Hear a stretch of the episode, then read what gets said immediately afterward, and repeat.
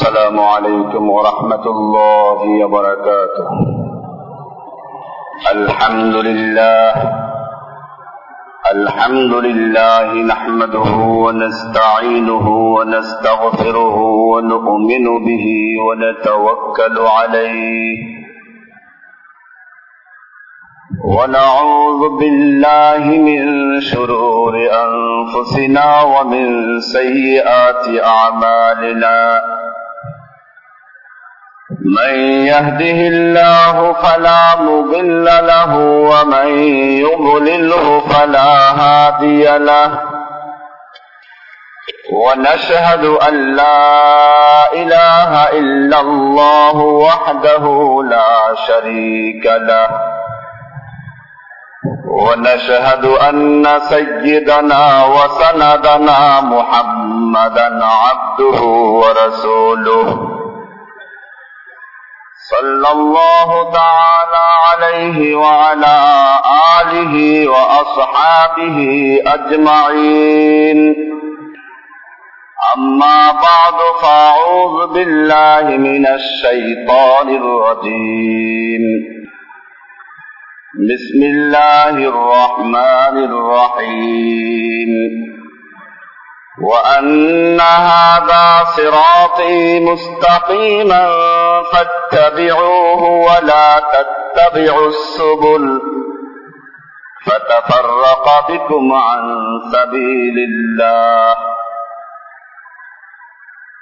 وقال رسول الله صلى الله عليه وسلم من أحدث في أمرنا هذا ما ليس منه فهو رد. صدق الله تعالى وصدق رسوله النبي الأمي الكريم. ونحن على ذلك لمن الشاهدين والشاكرين والحمد لله رب العالمين. معزز و محترم حضرات مربیان کرام و دیگر مسلیان عظام আল্লাহ সুবহানাহু ওয়া তাআলার মহান দরবারে লাখ শুকরিয়া জ্ঞাপন করছি। যিনি আমাদেরকে প্রতি জুমার ন্যায় আজকেও মসজিদে এসে জুমার সালাত আদায় করার তৌফিক এনায়েত করছেন, এজন্য বলি আলহামদুলিল্লাহ। আমরা সাবান মাসের চোদ্দ তারিখের জুমায় উপস্থিত। গত রাতে সাবে বরাত পালন করা হয়েছে। আমি এ সম্পর্কে সামান্য আলোচনা করতে চাই। ইসলাম আল্লাহ রসুল সাল আলহি ওসাল্লামের মাধ্যমে পূর্ণতা লাভ করেছে। আল্লাহ রসুল সাল আলহি ওয়াসাল্লামকে আল্লাহ রাব্বুল আলমিন হুকুম করেছেন, ইয়া আইয়ুহার রাসূল, বাল্লিগ মা উনজিলা ইলাইকা মির রাব্বিক। হে রাসূল, আপনার রবের পক্ষ থেকে আপনার প্রতি যা নাজিল করা হয়েছে, আপনি ঠিক মতো পৌঁছিয়ে দিন। ওয়াইল্লাম তাফাল যদি আপনি তা না করেন তাহলে আল্লাহর রেসালতের দায়িত্ব আপনি আদায় করেন নাই বলে বিবেচনা করা হবে। আল্লাহ রসুল সাল্লামকে এত কঠোর ভাবে আল্লাহ রব্বুর আলমিন নির্দেশ দিলেন যে আপনার রবের পক্ষ থেকে আপনার প্রতি যা কিছু নাজল করা হয়েছে আপনার রবের পক্ষ থেকে আপনার প্রতি যা কিছু অবতীর্ণ করা হচ্ছে সব কিছুকে ঠিক মতো পৌঁছিয়ে দিবেন। আল্লাহ রসুলকে গোপন করেছেন। আল্লাহ রসুল সাল্লাম কোন কিছুই গোপন করেন নাই। এজন্যই নবুয়াতের দীর্ঘ তেইশ বছর পর্যন্ত নবুয়াত প্রচার করে যখন বিদায় লগ্নে এসে গেলেন, বিদায় হজের ভাষণ দিচ্ছেন, আরাফাতের ঐতিহাসিক ভাষণের এক পর্যায়ে বললেন, ও আমার সাহাবিরা কেয়ামতের মাঠে তোমাদেরকে যেভাবে প্রশ্ন করা হবে, ঠিক তেমনি ভাবে আমাকেও প্রশ্ন করা হবে। আমাকে আল্লাহ রাব্বুল আলামিন দায়িত্ব দিয়েছিলেন নবুয়াত এবং রেসালাতকে তোমাদের মাঝে পৌঁছে দেওয়ার জন্য। আমাকে জিজ্ঞেস করা হবে, আমি ঠিক মতো পৌঁছিয়েছি কিনা? তোমাদেরকে সাক্ষী নেওয়া হতে পারে। ও আমার সাহাবিরা, বলো, আলা হাল বাল্লাগতু, আলা হাল বাল্লাগতু, আলা হাল বাল্লাগতু। আমি কি পৌঁছিয়েছি? আমি কি পৌঁছিয়েছি? আমি কি আল্লাহর দায়িত্ব ঠিক মতো আদায় করেছি? আল্লাহ রসুল সাল্লাম যখন প্রশ্ন করলেন সাহাবাই কেরাম উত্তর দিলেন, নাম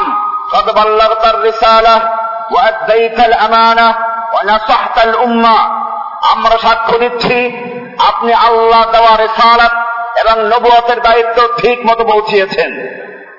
আপনি আল্লাহ রাব্বুল আলমের পক্ষ থেকে দেওয়া দায়িত্ব, আপনি যথাযথ আদায় করেছেন, আমানতকে পৌঁছে দিয়েছেন, এবং উম্মতের জন্য কল্যাণময় আপনি কাজ করেছেন।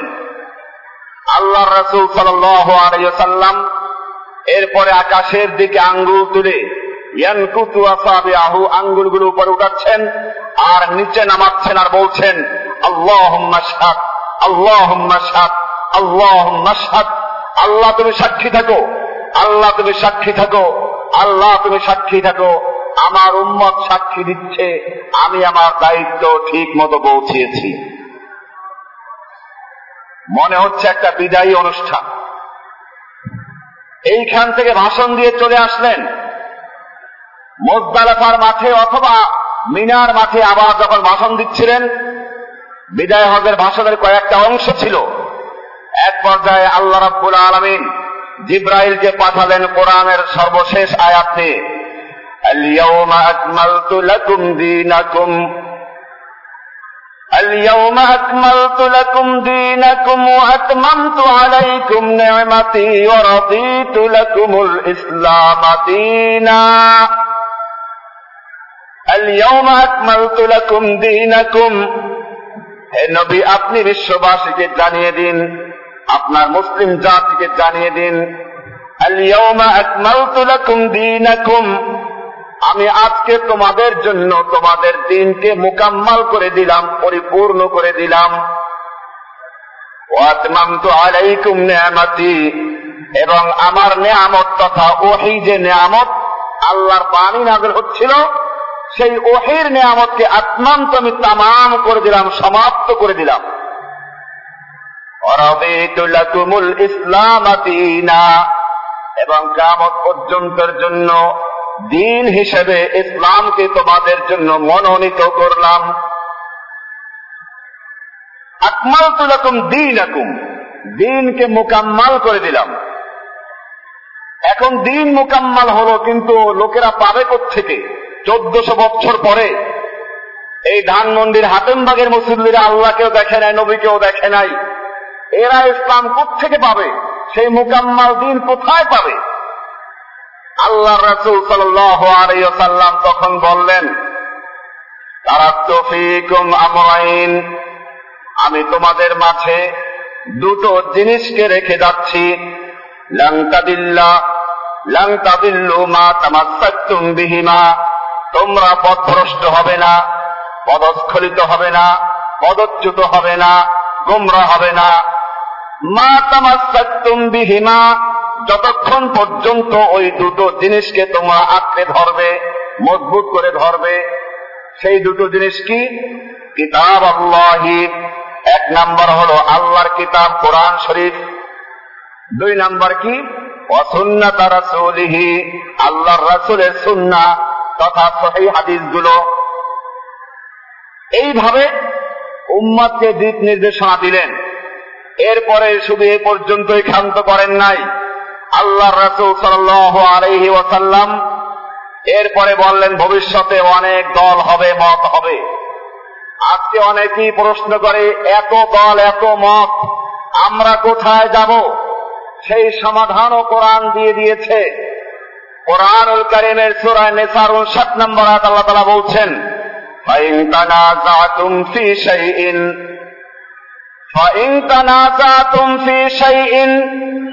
যদি তোমরা কোন বিষয়ে বিবাদে লিপ্ত হও, বিতর্কে লিপ্ত হও, বিতর্ক দেখা যায়।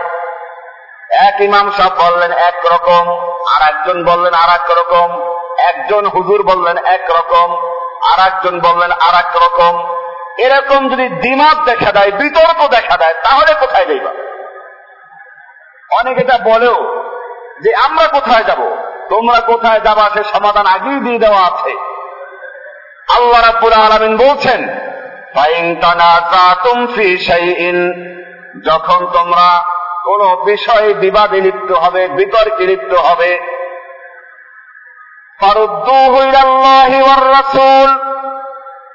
তোমরা সেটাকে আল্লাহ এবং তার রাসূলের দিকে ফিরিয়ে দাও, আল্লাহর দিকে ফিরিয়ে দাও মানে কোরআনের সঙ্গে মিলাও। রাসূলের কাছে ফিরিয়ে দাও মানে সহি হাদিসের সঙ্গে মিলাও। এই দুইটা অনুযায়ী যে বলবে, তারটা মানো। চারটা কোরআন এবং শূন্য অনুযায়ী মিলবে না ওটা বর্জন করো। সোজা কথা। আর কোন গোপন আছে মধ্যে কিছু? এরপরে আল্লাহ রাসুল সাল্লাম বললেন, শুনে রেখো, আমার উম্মাতের যত পিছনে চলে যাবে, অত গুমরাহি বাড়তে থাকবে। আল্লাহ রাসুল সাল্লাম বললেন মাইয়া ইসমিনকুম فسيرى اختلافا كثيرا নেশকাতের ত্রিশ নম্বর পৃষ্ঠা বাবুল এতেসাম বিল কিতাব সুন্না এর ভিতরে এটা আছে আল্লাহ রসুল সাল্লাল্লাহু আলাইহি ওয়াসাল্লাম ইরশাদ করেন মাইয়াইশ মিনকুম তোমাদের থেকে যারা ইয়াইশ জীবিত থাকবে পরবর্তীতে আসবে ফাসায়ারা ইখতিলাফান কাসীরা অনেক মতভেদ দেখবে, অনেক দল দেখবে, বিতর্ক দেখবে। তখন তোমরা কি করবে? কোন বড় পেশাব কি বলে তা দেখবে? কোন বড় ইমাম সাহেব কি বলেন তা দেখবে? না আল্লাহ রসুল তা বলেন নাই। পরিষ্কার করে দিলেন। আলাইকুম বিসুন্নতি ওয়া সুন্নাতিল রাশিদিন আল তামাসসাকু বিহা ওয়া আলাইহা বিন নওয়াজিজ। আলাইকুম তখন তোমাদের জন্য বাধ্যতামূলক হলো আলাইকুম লাজিমুন আলাইকুম। এসমে মাদ্রাসার ছেলেরা বুঝবে এটা, আলাইকুম আসমায় আফালের একটা। আলাইকা পালহা রুয়াইদা, এগুলো আসমে আফাল যার মধ্যে ফেল আছে আমর, আলাইকুম, বাধ্যতামূলক ভাবে তোমরা আঁকড়ে ধরবে সুন্নাতি। আমার সুন্না আমার আদর্শকে অসুন্নাতিল খোলাফাইর রাশিদিন আল মাহদিন। এবং আমার খোলাফায় রাশিদিন যারা হেদায়ত প্রাপ্ত ছিলেন, তাদের পথকে অনুসরণ করবে। তামাসাকু বিহা, এটাকে তোমরা মজবুত ভাবে শক্ত ভাবে আঁকড়ে ধরবে। আলাইহা বিন নওয়াজিজ, এবং নওয়াজিজ দাঁত দিয়ে মারির দাঁত দিয়ে কামড়ে ধরো, যেন ছুটে না যায়। কিন্তু খবরদার নতুন নতুন আবিষ্কৃত বেদাত থেকে তোমরা নিজেকে বাঁচাও। বেদা। কেননা যত নতুন নতুন এবাদত তৈরি করা হয় সেগুলো বেদাত। অকুল্লা বেদাতিন দলানা আর যত বেদাত, সবগুলোর পরিণতি গুমরাহি ভ্রষ্টতা আর নাথাইর রাতে বলা হয়েছে, অকুল্লা বলালাতিন ফিন্নার। আর সব দলালতের পরিণতি জাহান্নাম, আগুন। হজরত আল্লাহ আনহা থেকে আরও একটা হাদিস আল্লাহ রসুল বলছেন, মান আমরিনা হাদা মা লাইসা মেশকাত 27 নম্বর পৃষ্ঠা আছে বুখারী মুসলিমের হাদিস। আল্লাহ রাসূল সাল্লাল্লাহু আলাইহি করছেন, মান আহদাতা ফি আমরিনা হাদা মা লাইসা মিনহু। যে ব্যক্তি আমাদের দিনের মধ্যে, ইসলামের মধ্যে এমন কিছু আবিষ্কার করবে যা ইসলামে নেই তাহুয়া রদ্দুন তা প্রত্যাখ্যাত, প্রত্যাহত। এটা গ্রহণযোগ্য হবে না। নতুন কিছু তৈরি করা হয়, বলবেন যে বেদাতিরা বলে, হুজুর, এই যে মোবাইল ব্যবহার করেন, এটা নতুন আল্লাহ নবীর যুগে ছিল। ফ্যানের তলে বসে আপনি বয়ান করেন, এটা নতুন। প্লেনে চড়ে মক্কা শরীফ হজ করতে যান, প্লেন আল্লাহ নবী যুগের ছিল না, এটা নতুন বেদাত। মাইকে আপনি ওয়াজ করেন, এটা বেদাত। বাস গাড়ি, কার, যত সবগুলো আল্লাহ নবীর যুগের ছিল না, এগুলো সব বেদাত। আমি বলি, বেদাত যদি এরকমই হয়, তাহলে তুমি এ বেদাত আমি এ বেদাত, তোমার বাপ দাদা বেদাত, চোদ্দ গোষ্ঠী সব বেদাত, কারণ কেউ নবীর যুগে ছিলাম না। বিভ্রান্ত করছে মানুষদেরকে। বেদাত কাকে বলে?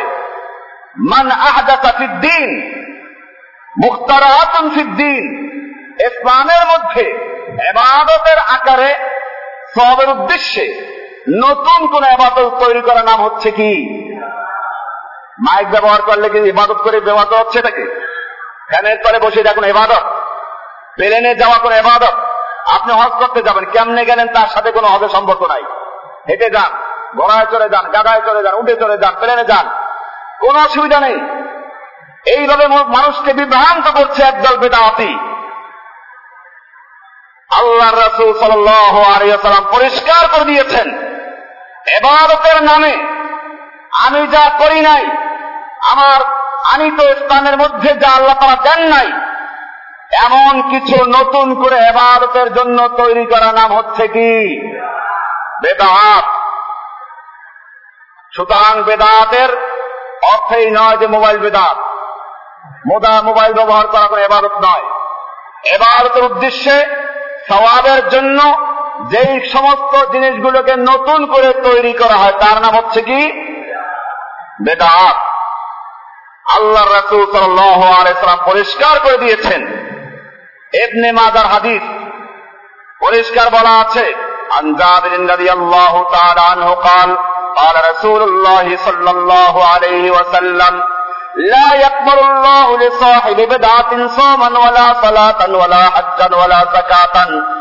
ولا عدلا ولا صرفا ولا جهادا يخرج من الإسلام كما تخرج الشعرة من العجين যেই ব্যক্তি বেদাত করে আল্লাহ রাব্বুল আলামিন সেই ব্যক্তির নামাজ রোজা হজ যাকাত জিহাদ নফল ফরজ কোন কিছুই কবুল করেন না ইয়াখরুজু মিনাল ইসলাম সে লোকটা ইসলাম থেকে তেমনি ভাবে বেরিয়ে যায় কামা তাখরুজু শাহরাত মিনাল আজিন যেরকম ভাবে আটার খমিরার মধ্যে যদি মেয়ে লোকের চুল পড়ে, চুলটা ধরে টান দিলে চুলটা বেরিয়ে আসে, তার সঙ্গে আটা লাগে না। ঠিক তেমনি ভাবে ব্যক্তি যত করুক, নাফল, রোজা, সহজ যা কিছু করুক, সবগুলো আল্লাহ কোনো গ্রহণযোগ্য হয় না, বরং সেই ব্যক্তি ইসলাম থেকে ওই চুলের মতো বের হয়ে চলে যায়। ইসলাম থেকে বেরিয়ে যায়। এমনি মাজা দ্বিতীয় বৃষ্টি আল্লাহ রসুল সাল্লাহ আলাইসালাম সুদে পর্যন্তই ক্ষান্ত করেন নাই আল্লাহ রসুল সাল্লাম আরো বললেন عن ابراهيم بن ميسرة قال قال رسول الله صلى الله عليه وسلم من وقر صاحب بدعة فقد أعان على هدم الإسلام رواه البيهقي في شعب الإيمان মেশকাত একত্রিশ পৃষ্ঠায় বলা হচ্ছে আল্লাহ রসুল সাল্লামের সাথ করেছেন, মান ওয়াক্কারা সাহেবা বেদাতিন যেই ব্যক্তি কোন বেদাতিকে সম্মান করল, তাজিম করল ফকত আন আলা হাদামিল ইসলাম সে ইসলামকে ধ্বংস করার জন্য সাহায্য করল। কারণ বেদাতিকে সম্মান করা মানে তার বেদাতকে সমর্থন করা। আল্লাহ রসুল সাল্লাহ সাল্লাম বলছেন, মান অক্করা সাহেবা বেদাতিন যেই ব্যক্তি কোন বেদাতিকে সম্মান প্রদর্শন করল ইসলাম, সেই ব্যক্তি ইসলামকে ধ্বংস করার জন্য, ইসলামকে উৎখাত করার জন্য সে সাহায্য করল। কারণ, ইসলামে যদি নতুন নতুন এবাদত তৈরি করা শুরু হয়ে যায়, তখন আল্লাহর নবীর আনিত ইসলাম আস্তে আস্তে বাদ পড়ে যাবে। এই জন্য কোরআন খুব সুন্দর শব্দ ব্যবহার করেছে। আল্লাহ রাব্বুল আলমিন বলছেন, যে আয়াত সুদে পাঠ করেছিলাম আমি তোমাদের জন্য তোমাদের দিনকে মোকাম্মাল করে দিয়েছি, পরিপূর্ণ করে দিয়েছি। পরিপূর্ণ কাকে বলে? মনে করুন মসজিদের কাজটা পরিপূর্ণ হয়ে গেছে। এখন একজন একটা স্বর্ণের ইট নিয়ে আসলো বা হিরকের ইট নিয়ে আসলো, বলল, হুজুরে তা মসজিদে এক জায়গায় লাগান। আমি বলব যে মসজিদের কাজ মোকাম্মাল তুলাকুম তোমাদের মসজিদ পরিপূর্ণ হয়ে গেছে। এইখানে আর নতুন কিছু লাগাবার সুযোগ নাই। না, হুজুর, অনেক সুন্দর, অনেক ভালো। অসুবিধা কি? একটা ইটের এত মূল্য, গোটা মসজিদের চেয়েও বেশি মূল্য হবে। এখন যদি লাগাতে হয়, এই সুন্দর ইট কি করতে হবে? ওই এক ইট পরিমাণ জায়গা ভাঙতে হবে, খালি করতে হবে, তারপরে তোমার নতুন ইট লাগানো যাবে। ঠিক তেমনি ভাবে আল্লাহ রব্বুল আলমিন জানালেন আজকে তোমাদের দিনকে তোমাদের জন্য পরিপূর্ণ করে দিয়েছি, মোকাম্মাল করে দিয়েছি? সুতরাং এর মধ্যে নতুন কিছু ঢুকাবার প্রয়োজন হবে না। যদি কোনো ব্যক্তি নতুন কিছু ঢুকায়, যত সুন্দর হোক, যত ভালো হোক, সে আমার নবীর ইসলামকে, আমার দিনকে ভেঙ্গে তারপরে ঢুকাতে পারবে। এজন্য আল্লাহ রসুল পরিষ্কার করে দিয়েছেন। মা মানি বেদাতান মা বেদাদা কমন বেদাতান, যখন কোন জাত কোন বেদাত আবিষ্কার করে, ইল্লা রফা আল্লাহ মিনহু সুন্নাতান, সেখান থেকে ওই পরিমাণ সুন্নাত বিদায় নিয়ে চলে যায়। লা ইউঈদুহা ইলা ইয়াউমিল কিয়ামা, কিয়ামত পর্যন্ত সেই সুন্নাত আর যথাযথ ফিরে আসে না। বেদাত এত মারাত্মক জিনিস। একটা জেনাকার জেনা করে চুরি করে, চোর চুরি করে ডাকাত ডাকাতি করে গুণা মনে করে, পাপ মনে করে, সব মনে করে করে না তবা করার সুযোগ আছে। হতে পারে মৃত্যুর আগে সে তবা করবে। কিন্তু একটা বেদাতি বেদাত করে কি মনে করে? সবাব মনে করে। কাজী সে ব্যক্তি তবা করবে। কাজী বেদ, বেনামা, বেদাতি, একটা জেনাকারের চেয়েও খারাপ, একটা চোরের চেয়েও খারাপ, একটা ডাকাতের চেয়েও খারাপ, কারণ সে ইসলামের চরম ক্ষতি করেছে যেটা জেনাকার করে নাই। জেনাকার জেনা পাপ মনে করে। আর এই বেদাতি গুণামত করে সব মনে করে। এই বেদাত আমাদের সমাজে অসংখ্য আছে। আপনি বলবেন, অনেক দল কারটা মানব আমি সে কথা পরিষ্কার আগেই করেছি। এই যে অনেক দল হবে এটা আল্লাহ রাব্বুল আলামিন কোরআনে বলে দিয়েছেন। আমার রাস্তা হচ্ছে সোজা রাস্তা। মোস্তাকিমান একেবারে সোজা। তোমরা সেই সোজা রাস্তাকে অনুসরণ করো। খবরদার, তোমরা ছোট ছোট রাস্তার অনুসরণ করো না। তাহলে আল্লাহর রাস্তা থেকে তোমাদেরকে সরিয়ে ফেলবে। আল্লাহ রসুল সাল্লাম এই হাদিস আয়াতটাকে তাফসির করেছেন, সে তাফসির এখানে আছে। আল্লাহ রসুল একটা সোজা দাগ দিলেন। দাগ দেওয়ার পরে তার ডানে বামে আরও অনেকগুলো দাগ দিলেন। দাগ দিয়ে বললেন, মাঝখানে দাগে হাত রাখলেন রেখে বললেন হা দা সাবিরুল্লাহ এটা হচ্ছে আল্লাহর রাস্তা। আর এই যে ডানে বামে ছোট ছোট রাস্তা, এগুলো হচ্ছে হাদি সুবুল শায়াতিন। এইগুলো শয়তানের রাস্তা। আলা কুল্লে সাবিল মিন হাশাইতান এর প্রত্যেকটা রাস্তার মুখে মুখে এক একটা শয়তান বসে আছে। যখনই কোনো ব্যক্তি সরাতে মোস্তাকিমে চলতে যায়, তখন ওই শয়তানিটা এই রাস্তায় ঢুকে এখানে আল্লাহকে পাওয়া যাবে। এই রাস্তায় ঢুকে এখানে আল্লাহকে পাওয়া যাবে। এইভাবে শয়তান মানুষকে সেরাতে মোস্তাকিম থেকে সরিয়ে নিয়ে গুমরাহির পথে লাগিয়ে দেয়। আল্লাহ রসুল সাল্লাম যে দাগ দিয়ে বুঝালেন, সেই রাস্তাগুলো কি এখন নেই? যখনই কোনো ব্যক্তি তবা করে আল্লাহকে পাওয়ার জন্য আসে, তখনই এক একটা শয়তানের মরিদ দিয়ে বলে, আসো আমার বিশ্বের কাছে মরিদ হও অমুক তরিকায় ঢুকো, অমুক মাজারে চলো শয়তানগুলো মানুষ থেকে সেরাতে মুস্তাকিম থেকে আল্লাহ রাস্তার থেকে নিয়ে এক একটা মাজারের পিছনে, এক একটা পীরের পিছনে লাগিয়ে শয়তানের ভূমিকা পালন করেছে। আমাদেরকে মনে রাখতে হবে আল্লাহ রসুল সাল্লাম পরিষ্কার করে দিয়েছেন এটা মেশকাতের তিরিশ নম্বর পৃষ্ঠা আব্দুল্লাহ বিন মাসউদ থেকে হাদিস খত্তালানা রাসূলুল্লাহ সাল্লাল্লাহু আলাইহি খত্তান সুম্মা ক্বালা হাদা সাবিলুল্লাহ এই রাস্তা হচ্ছে আল্লাহর রাস্তা। খুতুতান ইয়ামিনি ওয়া শিমালি ওয়া এই যে রাস্তাগুলো, আলা কুল্লি সাবিলিন মিনহা শাইতান, প্রত্যেকটা রাস্তার মুখে এক একটা শয়তান বসে আছে ইলাইহি। এবং যখনই কোনো মানুষ সেরাতে মোস্তাকিমে চলতে থাকে, তখন তাকে সেই বাঁকা রাস্তায় ঢুকাবার চেষ্টা করে। এরপরে আল্লাহ রসুল সাল্লাহ সাল্লাম কোরআন আয়াত পেশ করলেন অকরা ইন আন্না হাদা সিরাতি মুস্তাকিমান ফাত্তাবিউহু ওয়া লা তাত্তাবিউস সুবুল।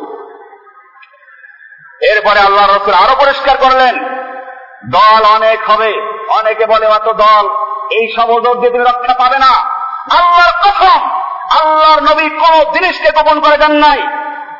তিনি পরিষ্কার করে দিয়েছেন অনেক দল হবে হাদিস আমার সামনে খোলা আছে আর আব্দুল্লাহ ইবনে আমর রাদিয়াল্লাহু তাআলা আনহু قال قال رسول الله صلى الله عليه وسلم لا يأتين على أمتي كما أتى على بني إسرائيل حذو النعل بالنار আমার উম্মতের উপরে সেই পুরা পরিস্থিতি বিরাজমান হবে যা হয়েছিল বনে ইসরায়েলদের প্রতি, আগের উম্মতদের প্রতি, হাজওয়ান নাল নাল, জুতার সঙ্গে পা যেরকম মিশে যায়, এরকম ভাবে এই জাতীয় বিধর্মীদের অনুসরণ করবে। হাত্তা ইনকা আমিন হুমাতা উম্মাহু আলানিয়াতান, লাকানা ফি উম্মতি মাইয়াস্তাউদারিক যদি সেই বিধর্মীদের মধ্যে কোন ব্যক্তি নিজের মায়ের সঙ্গে প্রকাশ্যে জেনা করে থাকে, আমার উন্মতের মধ্যে তাও সংগঠিত হবে। এরপরে বললেন জেনে রাখো, বনি ইসরায়েল বাহাত্তর ফেরকায় বিভক্ত হয়েছিল।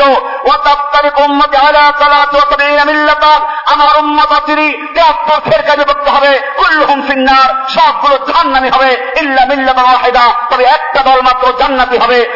মান হিয়া ইয়া রাসূলুল্লাহ? সাহাবায়ে প্রশ্ন করে ইয়া রাসূলুল্লাহ, সেই দলটি কারা? কি তাদের পরিচয়? ক্বালা মা আনা আলাইহি ওয়া আসহাবি। আল্লাহ রাসূল সাল্লাল্লাহু আলাইহি বললেন, সেই দলটি হচ্ছে মা আনা আলাইহি ওয়া আসহাবি। আমি এবং আমার সাহাবীরা যেই পথের উপরে, যেই মতের উপর আছি, এই পথে, এই মতে যারা থাকবে, তারাই একমাত্র নাজাত পাবে, এটা সবগুলো জাহান্নাম। এবারে আসুন আল্লাহ নবী ওয়াসাল্লাম এই সবে বরাতে হালুয়া রুটি ব্যবস্থা করেছিলেন কিনা? সাহাবায় কেরাম করেছিলেন কিনা? যদি করে থাকো, তুমিও খা আমিও খাব, কোন আপত্তি নাই। আর যদি না করে থাকে তুমি এই সময় সবের জন্য যে কাজটা করতে তার চরম বেদাত করছ। আজকে গত রাতে আমার কয়েকটা প্রোগ্রাম ছিল। আপনারা এখানে যারা ছিলেন জানেন অনেক রাত্রে এসেছি এখানে। রাস্তায় দেখলাম মাজারের রাস্তাগুলো প্রায় বন্ধ হয়ে গেছে। মাজারে গিয়ে চেষ্টা করা হচ্ছে, প্রার্থনা করা হচ্ছে, আগরবাতি, মোমবাতি, টাকা পয়সার ছড়াছড়ি ছিল। কেউ যদি অস্বীকার করতে না পারে, সেজন্য আমার সৈনিকেরা মাসাল্লাহ রাত্রে ভিডিও করেছে এগুলো সব। বিভিন্ন মাজারে ভিডিও আনা হয়েছে। কেন? এই উম্মত ইসলামের নামে চরম বেদাবিরিত্ব আছে সিরিকিরিত্ব আছে। আল্লাহ রসুল সাল্লামের যেই হাদিস দিয়ে দলিল পেশ করা হচ্ছে, রসুল সাল্লাম একদিন রাতে হঠাৎ করে নাই আয়সা রাদি আল্লাহ তালার ভাগের রাতে আল্লাহর নবী স্ত্রীদের কাছে ভাগ করে থাকতেন, এক এক রাত্রে এক এক স্ত্রীর কাছে থাকতেন। আয়েশা রাদি আল্লাহ তালা বললেন, আমি আল্লাহর রসুলকে এক রাতে দেখলাম তিনি আমার বিছানা থেকে কোথাও চলে গেছেন। আমি মনে করলাম যে বোধহয় অন্য কোন বিবি সাহেবের কাছে চলে গেছেন। সেজন্য খুঁজতে বের হলাম, কার ঘরে গেলেন? দেখলাম যে না, অন্য কোন বিবির ঘরে নয়। তিনি কবরস্থান থেকে আসতেছেন, জান্নাতুল বাকি, মদিনার যে কবরস্থান, ওদিক থেকে আসছেন। আমি দেখে আবার ঘরে রওনা হলাম। যাতে আল্লাহ রসুল না দেখে ফেলেন যে আমি এই সন্দেহ করছি। আল্লাহ রসুল আমাকে দেখে ফেললেন, আমি একটু দ্রুত হাঁটতে শুরু করলাম। আল্লাহ নবী দ্রুত হাঁটতে শুরু করলেন। আমি দৌড় দিলাম, নবীও দৌড় দিলেন। আমি এসে শুয়ে পড়লাম, শ্বাস গরম হচ্ছিল। আল্লাহ নবী বলেন ব্যাপার কি? বলে, কিছুই না। বলে, না, আমার আগে যে একটা ছায়ার মতো দৌড়াচ্ছিল, এটা কি তুমি না? বলে, আয়া রাসুল্লাহ আমি তো মনে করেছিলাম আপনি আপনি অন্য কোন বিবির কাছে চলে গেছেন। আল্লাহ রসুল সাল্লাম বলেন, আয়েশা তুমি কি মনে করেছ? আল্লাহ এবং তার রসুল তোমার ঘরে জুলুম করবেন? আর জেনে রাখো, এই রাত্র অনেক বড় পবিত্র রাত্র। এই রাত্রে আল্লাহ রাবুল আলমিন প্রথম আকাশে নেমে আসেন, মানুষদের গুণা ক্ষমা করেন এবং বনু কালগোত্র আরবের সবচেয়ে বেশি ছাগল পালত যারা, সেই বনু কালগোত্রের ছাগলের গায়ে যত বসন এর চেয়ে বেশি লোকদেরকে এই রাতে গুণা ক্ষমা করে দেন, সেজন্য আমি কবর জারত করতে গিয়েছিলাম। এই হাদিসটা মেসকাতেও আছে। ইমাম বুখারি রহমাতুল্লাহ আলাই বলেন যে হাদিসটা দয়িফ। হাদিসটা কি? এইটা আর বয়ান করে না কেউ। ওই আগেরটা বয়ান করল।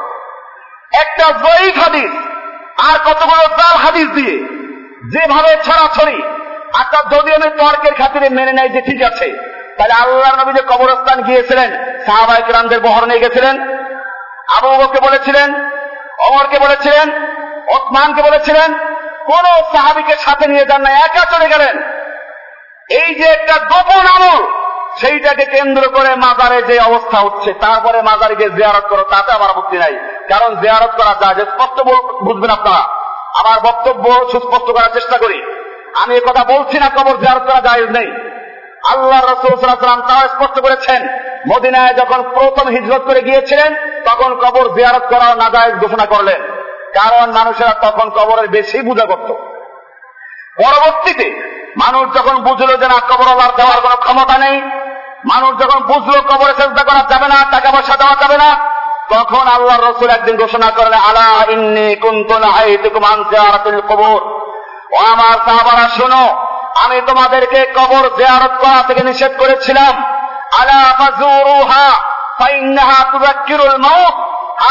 এখন থেকে কবর জিয়ারত করবে, কারণ এটা মৃত্যুকে স্মরণ করিয়ে দেয়। কবরস্থান গেলে মানুষের দিল নরম হয়, মৃত্যুর কথা স্মরণ হয়, তোমরা কবর জিয়ারত করো। এই হাদিসের ভিত্তিতে কবর জিয়ারত করা যায় কিন্তু কবর জিয়ারতের জন্য দূর দরাজের সফর করা যায় নেই। সে বিষয়টা আলাদা মাস্তানে সেদিকে যাচ্ছি না। কিন্তু এই যে কবরস্থানে গেল, মিছিল হলো। ইমাম সাহরা তলে তলে নিয়ে যাচ্ছেন, মিছিল করছেন। কোন হাদিসের সবুত আছে? যেটা দেখালাম সেটাও দুর্বল হাদিস। তারপরও যদি মেনে নেয় তো আল্লাহ রসুল যেভাবে গিয়েছিলেন তুমি সেভাবে যেতে। এরপরে আজকে কবরের টাকা পয়সা ছড়াছড়ি কবরের সমান হয়ে গেছে, টাকা পয়সা স্তূপ পড়ে গেছে। ভিডিও করা দেখবেন ইনশাআল্লাহ। স্তূপ পড়ে গেছে। আমি জিজ্ঞেস করতে চাই, কবরওয়ালা কি কবরে অসহায়? আল্লাহর পক্ষ থেকে তিনটা প্রশ্ন করা হবে কবরে। মান রব্বুকা অমা দিনুকা এই তিন যদি কোনো ব্যক্তি সঠিকভাবে দিতে পারে, আল্লাহর পক্ষ থেকে বলা হবে আমার বান্দা সত্য বলেছে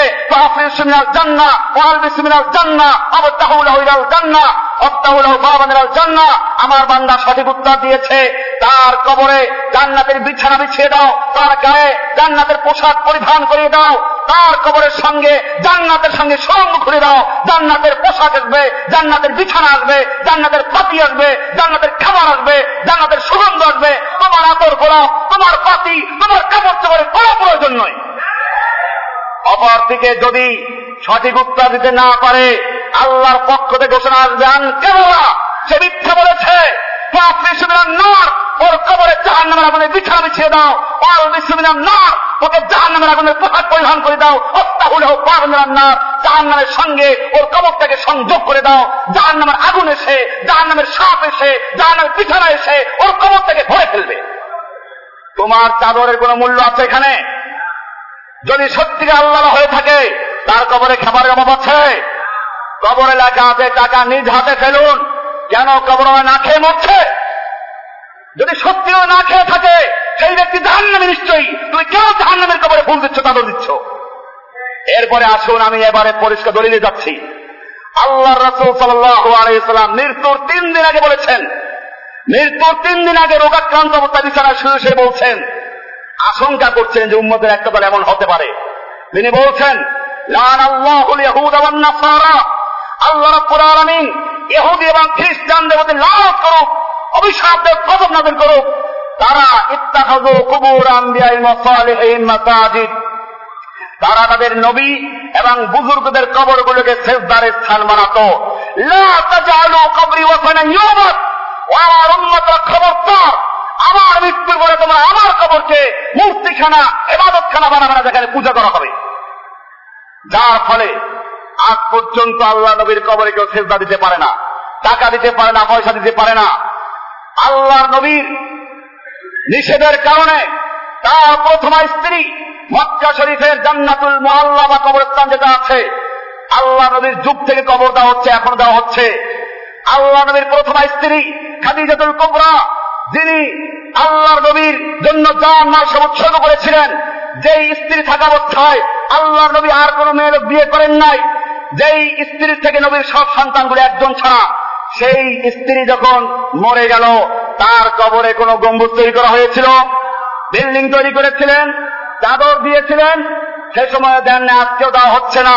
মাতৃ দিয়ে দেখবেন চতুর্দিকে দেওয়াল দেওয়া আছে, কবরটা পড়ে আছে। মদিনা শরীফ চলে যান। আল্লাহর নবীর কবর দেওয়াল করে সামনে বের হলে বিশাল এক কবরস্থান, চতুর্দিকে দেওয়াল দিয়ে ঘেরা। জান্নাতুল বাকি ভারতীয় লোকেরা বলে বাকিউল বরকত, এই কবরস্থানে ওসমান রাজি আল্লাহ তাআলার কবর আছে, এই কবরস্থানে আল্লাহ নবীর মেয়েদের কবর আছে, এই কবরস্থানে বিবিদের কবর আছে, এই কবরস্থানে দশ হাজার সাহাবাই গ্রামদের কবর আছে। অবসরমান জাতি, মদিনার কবরস্থানে গিয়ে দেখো, সেইখানে কোন সাহাবির কবরে গম্বুজ আছে কিনা, বিল্ডিং আছে কিনা, চাদর আছে কিনা, মোমবাতি আছে কিনা, আগরবাতি আছে কিনা, কোন রকমের চিন্তা করা হচ্ছে কিনা। আছে কেউ বলতে পারবে? হাজি সাহেবরা সাক্ষী দিবেন। মসজিদ নবীর থেকে সোজা উত্তর দিকে চলে যান। অহুদ পাহাড় দেখা যায়।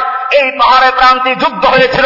অহুদের যুদ্ধ আল্লাহ নবী দান্না শহীদ হলো, হামজা সহ সত্তর জন সাহাবি শহীদ হলেন। তাদেরকে ওখানে কবর দেওয়া হলো। তাদের শহীদের কবর ওখানে রয়েছে। চতুর্দিকে দূরের থেকে দেওয়াল দেওয়া রয়েছে। একটা কবরে চাদর নাই, টাকা নাই, পয়সা আগবাদী মোমবাতি নাই। অবসরমান জাতি কেন হামজার কবরে সমস্ত শহীদদের সর্দার, জান্নাতের সুসংবাদ প্রাপ্ত সাহাবি, তার কবরে চাদর দেওয়ার লোক নাই? আল্লাহ নবীর মেয়েদের কবরে চাদর দেওয়ার লোক নাই? আল্লাহ নবীর স্ত্রীদের কবরে চাদর দেওয়ার লোক ছিল না? টাকা পয়সা দেওয়ার লোক ছিল না? শ্রদ্ধা করার লোক ছিল না? কেন হচ্ছে না? আল্লাহ নবী সাল্লাম কঠোর ভাবে নিষেধ করেছেন, সেজন্যই আজ পর্যন্ত এই কবরগুলোতে কোন রকম শ্রদ্ধা হচ্ছে না, টাকা পয়সা দেওয়া হচ্ছে না। অবসলমান জাতি যদি নবীর কবরে শ্রদ্ধা দেওয়া না যায়, নবীর কবরে টাকা পয়সা দেওয়া না যায়, নবীর স্ত্রীর কবরে দেওয়া যায়, সাহাবিদের কবরে না দেওয়া যায়, তাহলে তুমি কোন বিবেকের কারণে তোমার দেশে বড় বড় মাদার তৈরি করছ চেষ্টা করছ, টাকা দিচ্ছ, পয়সা দিচ্ছ মোমবাতি জ্বালাচ্ছ, আগের বলে যাচ্ছ? এগুলোকে শয়তানের কাজ নয়। ইসলামকে বোঝার চেষ্টা করুন। আল্লাহ রসুল সাল্লাম পরিষ্কার করে দিয়েছেন, আমরা দৈনিক পাঁচত্ব নামাজ পড়ি, সমস্ত নামাজের উপসেজদা আছে কিনা? ফজরের নামাজের উপসেজদা আছে না? না দিলে নামাজ হবে। ফজরের নামাজের উপসেজদা করতে হবে। জহরের নামাজ পড়ার উপসেজদা করতে হবে। আসরের নামাজ পড়ার উপসেজদা করতে হবে। মাগরিবের নামাজ পড়ার উপসেজদা করতে হবে।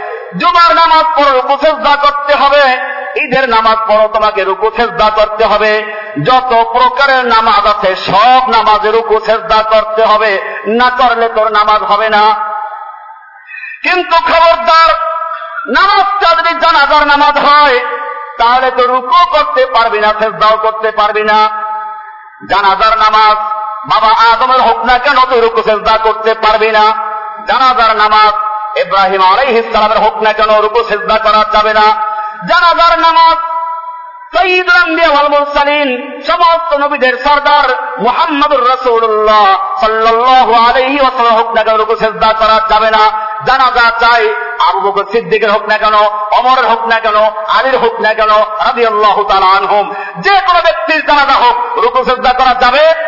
জানাজার নামাজ চাই আব্দুল কাদের জিলানির হোক না কেন করা যাবে না। চাই রহমাতুল্লাহ হোক না করা যাবে না। চাই খাজা ময়ুদ্দিন করা যাবে না। নামাজের রুকু করা যাবে না। অন্য নামাজের রুকু করতে হবে। পার্থক্যটা কেন তা চিন্তা করেছ? পার্থক্য হচ্ছে এই, অন্য সব নামাজ তুমি পড়ছো আল্লাহর জন্য। মাঝখানে কোনো লাশ নাই, মাঝখানে কোনো মানুষ নাই, কোনো বান্দার ছবি নাই, কিন্তু জানাজার নামাজে একটা লাশ তোমার সামনে আছে। তুমি যদি আল্লাহর জন্য চেষ্টা করো, তারপরেও এই বন্ধ বেদাতি লোকেরা বলবে, এই তো বুজুর্গকে চেষ্টা করা হচ্ছে, সম্মান দেখানো হচ্ছে। মানুষ যদি বিভ্রান্ত না হয়। না যাতে গোমরা করার সুযোগ না পায়, আল্লাহ রাব্বুল আলামিন সেজন্য নিজের রুকুকে, নিজের ছেদটাকে মাফ করে দিয়েছেন। তবু ওদেরকে বিভ্রান্ত না হয়, গোমরা না হয়। নতুবা রুকু করার চেষ্টা করার সময়, সবচেয়ে উপযুক্ত সময় তো ওই সময় ছিল। বুজুর্গের লাশ একেবারে সামনে। মাত্র দেড় হাত থাকা। এর মধ্যে তুমি চেষ্টা করতে পারলে না। তোমার সামনের থেকে লাশটা যখন কবরে চলে গেল, আড়াই হাত ফাঁকা হয়ে গেল। মাঝখানে দুই মন মাটি আসলো বাস আসলো, হগলা আসলো, এরপরে তোমাকে কোন বিবেক সেই কবরে গিয়ে শ্রেদ্ধা করার অনুমতি দিচ্ছে? কবরে শ্রেদ্ধা করা কি? হারাম। কবরে শ্রেদ্ধা করা কি? টাকা পয়সা দেওয়া কি? হারাম। কবরে চাদর দেওয়া কি? হারাম। কবরে প্রার্থনা করা কি? হারাম। কবরের কাছে কিছু চাওয়া যায় না চাবো কার কাছে? আল্লাহ রসুল পরিষ্কার করে দিয়েছেন। আমি তো কাসেম, আল্লাহ তারা দাতা। দাতা অন্য কেউ নয়, কোন খাদা বাবা নয় কাদা বাবা নয় ল্যাংটা বাবা নয় পীর বাবা নয় পরিষ্কার করে দিলেন দেওয়ার মালিককে। আল্লাহ রাব্বুল আলামিন পরিষ্কার বলেছেন, প্রতি রাতের শেষ ভাগে আল্লাহ তারা প্রথম আকাশ অবতীর্ণ হয়ে বলেন আলামিন মুস্তাগফিরিন ফাগফির লাহু আলামিন মুস্তারজিকিন ফারজুক লাহু আলামিন মুবতালান ফাওয়াফিয়াহু, আলা কাদা আছো কেউ ব্যক্তি ক্ষমা প্রার্থী, আমি তাকে ক্ষমা করতে পারি। আছো কোন রিজিক প্রার্থী, আমি তাকে রিজিক দিতে পারি। আছো কোন বিপদগ্রস্ত ব্যক্তি, আমি বিপদ থেকে দূর করতে পারি। এইভাবে এক একটা করে ডাকেন প্রতি রাতের কখন?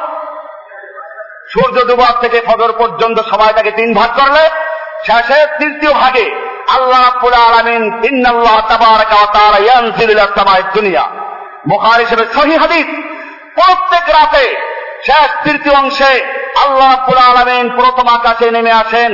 এরপরে ডাকতে থাকেন আলামিন মুস্তাগফিরিন ফাগফির আলা আমিল মুস্তারজিকিন ফারজুকালা আলা কাদা আলা কাদা হাত্তা ইয়াতুলু আল ফজর।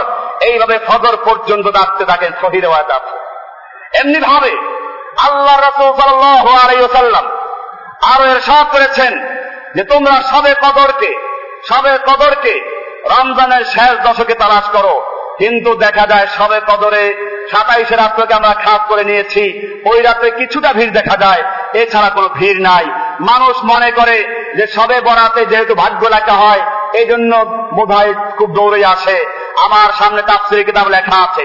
কোরআনে কারিমে যে আয়াত দিয়ে আমাদের দেশের অনেক ওলামায় গ্রাম থেকে শোনা যাচ্ছে, বিশেষ করে রেডিওতে, টেলিভিশনে পত্র পত্রিকা যারা লেখেন, তারা লিখেছেন যে কোরআন শরীফের সবে বরাত সম্পর্কে আলোচনা আছে। ও মুসলমান জাতি, সেইটা কোন আয়াত? তুমি নিজে পরিষ্কার চিন্তা করো গবেষণা করো। সেটা হচ্ছে সুরায় দুখানের চার নম্বর আয়াত। কিন্তু আয়াতের শুরুতে সুরা শুরুতে বলছেন, এক নম্বর আয়াত হামিম, দুই নম্বর আয়াত, ইন্না আনজালনাহু ফি লাইলাতিন মুবারাকা। নিশ্চয় আমি কোরআনকে নাজিল করেছি। কি করেছি? আমি কোরআনকে নাজিল করেছি একটা মুবারক রাতে, বরকতময় রাতে। এরপরে তৃতীয় চতুর্থ দিকে বলছেন সেই রাতে সমস্ত প্রজ্ঞাময় জিনিসকে স্থিরীকৃত করা হয় বন্টন করা হয়। তাহলে বন্টন করা হয়, এই সুরায় যে বলল বন্টন করা হয়, তা কোন রাতে? মুবারক রাতে। সেই মুবারক রাত সম্পর্কে বলছেন যে কোরআন নাজিলের রাত। কোন রাত? কোরআন নাজিল হয়েছিল কোন রাতে কোরআনকে জিজ্ঞেস করি যে, কোরআন, তুমি কোন রাত রাস্তা বিভ্রান্তির মধ্যে পড়ে গেছি? কারণ এই আয়াত দিয়ে আমাদের দেশের লোকেরা বলছে, চোদ্দ তারিখে সাবানের রাত্র। আসলে কি তুমি চোদ্দ তারিখে সাবানের রাত্র আগমন করেছ? কোরআন বলবে, না।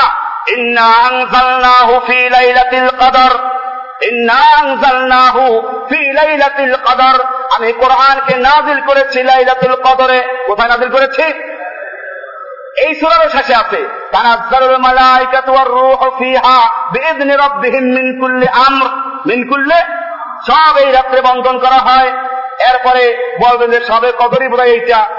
তাও যাতে কেউ বলতে না পারে, সেজন্য আল্লাহ রাব্বুল আলামিন আর এক সূরায় গিয়ে বলছেন, শাহর রমাদান আল্লাযী উনজিলা ফীহিল কোরআন।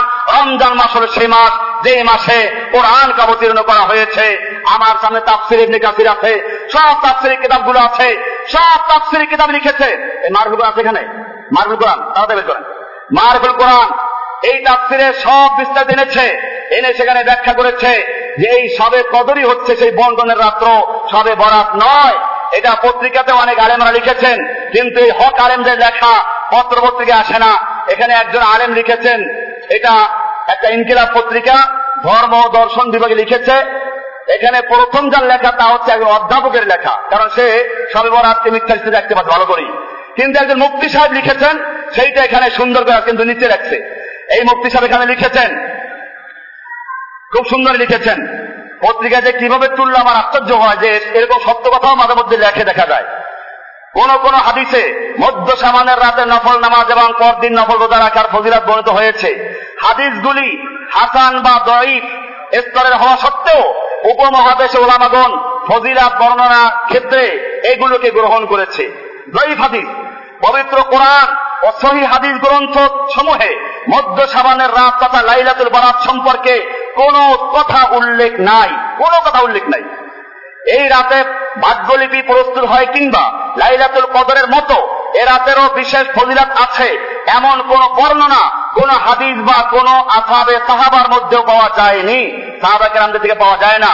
রাতের শেষ অংশে তাহাজুদের ফজিলাত এবং ক্ষমা প্রার্থী, বান্দাকে ক্ষমা, রিজিক প্রার্থীকে রিজিক, বিপদগ্রস্ত থেকে পরিত্রাণের জন্য মহান আল্লাহ সুবহান তারা ঘোষণার যে বর্ণনা হাদিসে আছে, তা কেবলমাত্র সাবান বা রমজানের নির্দিষ্ট কোন রাতের জন্য নয়, বছরের সকল রাতের জন্য প্রযোজ্য।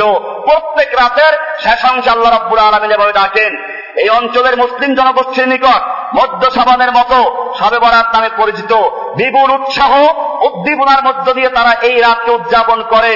সাবে বরা দুর্বল হাদিসের ভিত্তিতে মধ্য সাবানের রাতের ফজিরাত প্রমাণিত বলে বিজ্ঞ ওলামায় কেরাম সাধারণ লোকদেরকে তবা ইস্তেকফার তাহাজুদের নামাজ, কাজা নামাজ, নফল রোজা পালনের মধ্যে তাদের সীমাবদ্ধ রাখার পরামর্শ দেন। কিন্তু অধিকাংশ মানুষই সীমা লঙ্ঘন করে নফলকে ফরজের চেয়ে বেশি সাবে বরাতকে সবে কদরের চেয়ে বেশি গুরুত্ব দিয়ে থাকে। সারা রাত জেগে নকল নামাজ কাজা করা ফরজ নামাজ কাজা করা, ফরজ নামাজ কাজা করা। নামাজ বাদ দিয়ে হালুয়া রুটি তৈরি করা, অসংখ্য নামাজ কাজা রেখে নফল নামাজের প্রতিযোগিতা করা, দল বেঁধে কবর জিয়ারত এবং মাজারে আলোকসজ্জা ও শরিয়াত বিরোধী নানা রকম কার্যকলাপ এখন সবে বরাতের আনুষ্ঠানিকতা বা রেওয়াজে পরিণত হয়েছে। আরেন সমাজের উদাসীনতা এবং মানুষকে সঠিক নির্দেশনা না দেওয়ার ফলে দিন দিন এসব কুসংস্কারমূলক প্রবণতা মুসলিম সমাজে বেড়ে চলেছে, যা কোনো মতেই সমর্থন করা যায় না। সাহাবায় যুগ পরবর্তী শতাব্দী ও ইমানদের যুগে মধ্য সাবানের রাত ঘটা করে উদযাপনের কোন নদীর নাই। এখন পর্যন্ত আরব বিশ্বে সবে বরাত পালনের কোন রেওয়াজ চালু হয়নি। হাদিস গ্রন্থ মেসকাত সেবে ব্যাখ্যা। মেরকাতের দ্বিতীয় খণ্ডের একশো তিয়াত্তর পৃষ্ঠায় সবে বরাতের উৎপত্তি সম্পর্কে একটি বর্ণনা পাওয়া যায়। সেখানে উল্লেখ রয়েছে যে, প্রথম সবে বরাত উৎপত্তি হয়েছে চারশো আটচল্লিশ হিজড়িতে বাইতুল মুকাদ্দাসের এলাকায়। তিনশো বাহান্ন বছর চালু থাকার পর তা আরব দেশগুলোতে বন্ধ হয়ে গিয়েছে। ইরানের শিয়া সম্প্রদায়ের মধ্যে সবে বরাতকে উৎসব আকারে পালনের প্রথা চালু হয় এবং ফার্সি শব্দ সবে বরাত পরিচিতি লাভ করে। ইসলামী শিক্ষা বিস্তারের পর বহু বছর ধরে সেখানেও সবে বরাত উদযাপিত হয়। বরাত উৎসব আকারে পালিত হয় না। পাক ভারত উপমহাদেশেই কেবল এখনও ঘটা করে সবে বরাত উদযাপিত হয়। নফল নামাজ নফল রোজা পালনের জন্য সাবান মাসের এই তারিখটাকে নির্দিষ্ট করে ফেলেছে মানুষ। ফরজ নামাজের পাবন্দি, হালাল হারামের বাদ বিচার, অন্যের হক আদায় ইত্যাদি আবশ্যক বিধানগুলির প্রতি যারা উদাসীন, তারাই আনুষ্ঠানিক এবাদতে নির্ভরশীল হয়ে পড়ে। দুই একটি হাদিস মধ্য সাবানের ফজিলাতের কথা বর্ণিত হয়েছে। অথচ বহু হাদিসে উল্লেখ আছে যে রাসুল সাল্লাম সকল সাহাবি ও তাবিনগণ সাবান মাস জুড়ে এবাদত বন্দেগি, তেলাওয়াত, নফল রোজা পালন করেছেন। সেদিকে কদনের খেয়াল আছে। কোরআন ও অসংখ্য হাদিস দ্বারা প্রমাণিত সৌভাগ্য রজনী হাজার মাসের যে শ্রেষ্ঠ সবে কদরকে রমজানের শেষ দশকে তালাশ করার জন্য নবী সাল্লাহ সাল্লাম তাকিদ দিয়েছেন। কিন্তু বাস্তবে দেখা যায়, সাতাইশ তারিখ ছাড়া অন্য কোন রাতে এবাদত করার মতো লোক খুঁজে পাওয়া যায় না।